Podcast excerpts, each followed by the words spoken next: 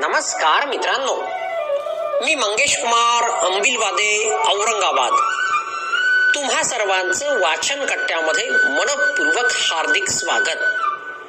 मित्रांनो, मी आज वाचन कट्ट्याच्या माध्यमातून पोरांना थोडंसं घासू द्या ही सुंदर कथा खास तुमच्यासाठी घेऊन आलोय.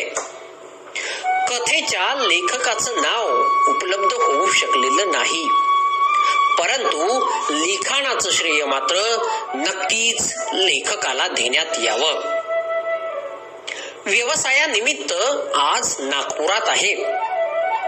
एका बड्या व्यापाऱ्याच्या मुलाने संबंध असल्यामुळे साहब रुको, चाय मंगवाता हूं असं म्हणाला.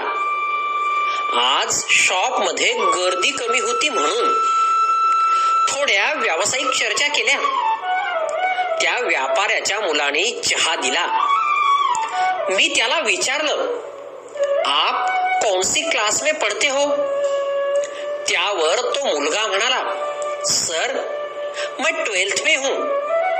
मी थोडं खोलात जाऊन त्याची दिनचर्या विचारली तेव्हा त्या व्यापाऱ्याच्या मुलाने आपली दिनचर्या सांगितली. बघा, त्यातून काही बोध घेता येईल का? तो मुलगा आपली दिनचर्या सांगू लागला. सर मैं मॉर्निंग में 9 बजे शॉप ओपन करता हूँ, साथ में खाने का टिफिन भी लाता हूँ. फिर 11 बजे डायरेक्ट शॉप से कॉलेज जाता हूँ. फिर शाम 5:30 बजे कॉलेज छूटने के बाद में शॉप पर आता हूँ और 9 बजे शॉप बंद करके घर में हम सब जाते हैं. मैंने पूछा, पढ़ाई कब करते हो? उस लड़के ने कहा, रात को और सुबह जल्दी उठकर करता हूँ. फिर मैंने पूछा, त्योहार को जब छुट्टी होती है तब आप क्या करते हो? उस लड़के ने कहा, सर मैं शॉप पर रहता हूँ. म्हणजे लक्षात घ्या, करोडो रुपयांची संपत्ती त्या व्यापाऱ्याच्या मुलाकडे असूनही त्याला काम करून शिक्षण घ्यावे लागते. त्याचे वडील त्याला नोकराच्या तुडीचे काम सांगत होते आणि तो मुलगा ते काम आवडीने करत होता. आणि या उलट छटाकभरची संपत्ती असणारे आमची लोक, नोकरीवाली लोक, आपल्या पोरांना अजिबात शारीरिक धक्का लागणार नाही, पाहिजे ती गरज रेडीमेड उपलब्ध करून देत असतात. जबाबदारीची जाणीव होईल अशा कामापासून कोसो दूर ठेवतात. फुकटात कोणतेही काम न करता पॉकेट मनी देत असतात.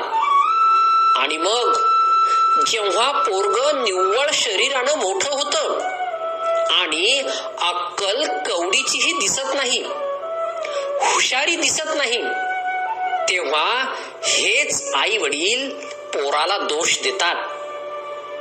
राजा भाऊ, असं नसतं. त्यालाही जबाबदारी येऊ द्या, जबाबदारीची जाणीव होऊ द्या, सगळे लाड पुरवा, पण त्याची थोडीशी जिरवतही जा. छोट्याशा कोवळ्या 1-2 वर्षांच्या वयातील बाळाला जेव्हा आई वडिलांसमोर इंजेक्शन दिल्या जात असते तेव्हा बाळाला होणाऱ्या त्रासाकडे आई वडील दुर्लक्ष करीत असतात, कारण पोराचा जीव महत्वाचा असतो. त्याचा तो आजार दूर होणं महत्वाचं असतं. अगदी त्याच प्रकारे आपल्या पोरांना थोडासा त्रास होऊ द्या, त्यालाही थोडंसं घासू द्या. येईल समज हळूहळू. पोरग शाळेच्या मार्कशीट वर किती मार्क घेते यापेक्षा महत्वाचे म्हणजे जीवनाच्या मार्कशीट वर किती मार्क घेतो याला जास्त महत्व असायला पाहिजे. बघा, पटतंय का विचार करून. धन्यवाद.